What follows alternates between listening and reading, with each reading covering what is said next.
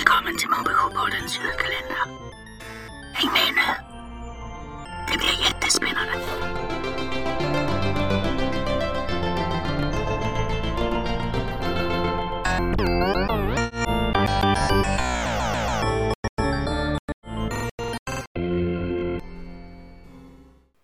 Sjuttonde december.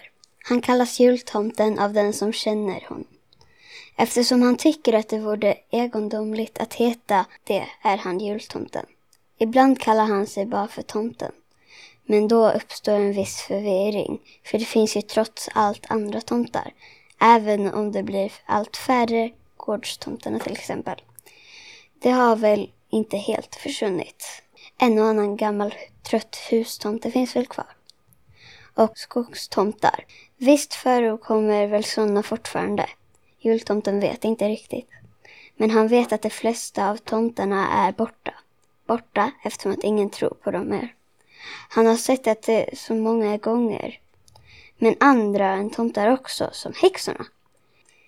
En gång mäktiga och respektavgivande, så fullkomligt självklart närvarande i människornas tankar, i deras liv och mardrömmar. Sen var borta. Och snart är det hans jultomtens tur.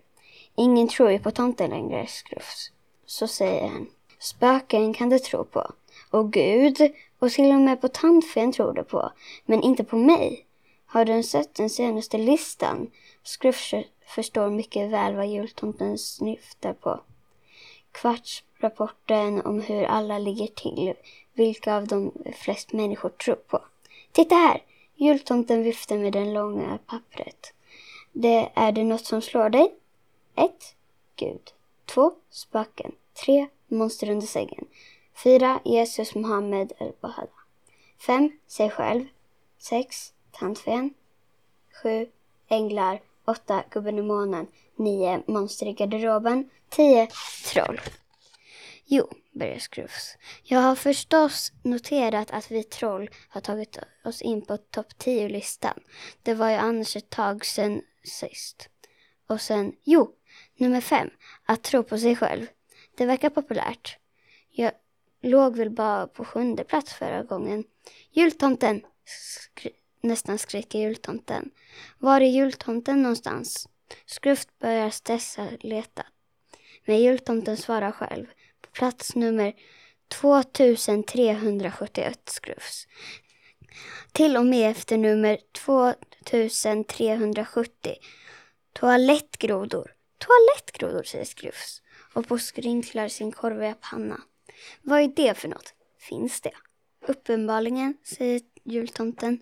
Tror någon på det så finns det. ju. Sen suckar han mycket djupt och mycket länge, säger han.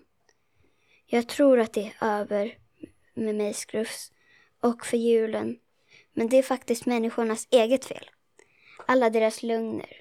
Ja, säger han, lögner.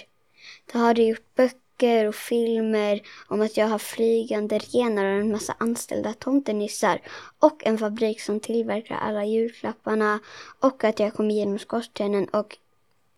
Och det kan förstås ingen tro på, menar du? avbryter Skrufs. Precis, säger jultomten och suckar igen. Eftersom att alla vet att det är föräldrarna som köper presenterna och ger, ger den som kommer med dem är det bara en granne som har klätt ut sig. Började jag, mumlar Skrufs och sen ser han att jultomten faktiskt gråter. Och då tror du inte på mig heller, snörvlar han. Men då blir det inte någon jul. Det blir ingen jul utan mig, Skrufs. Han gör en paus och torkar tårarna med luvan.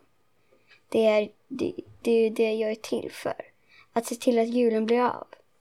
Nu tänker Skrufs det, att det är en lite troll rimligen kan tänka sig situationer om dessa.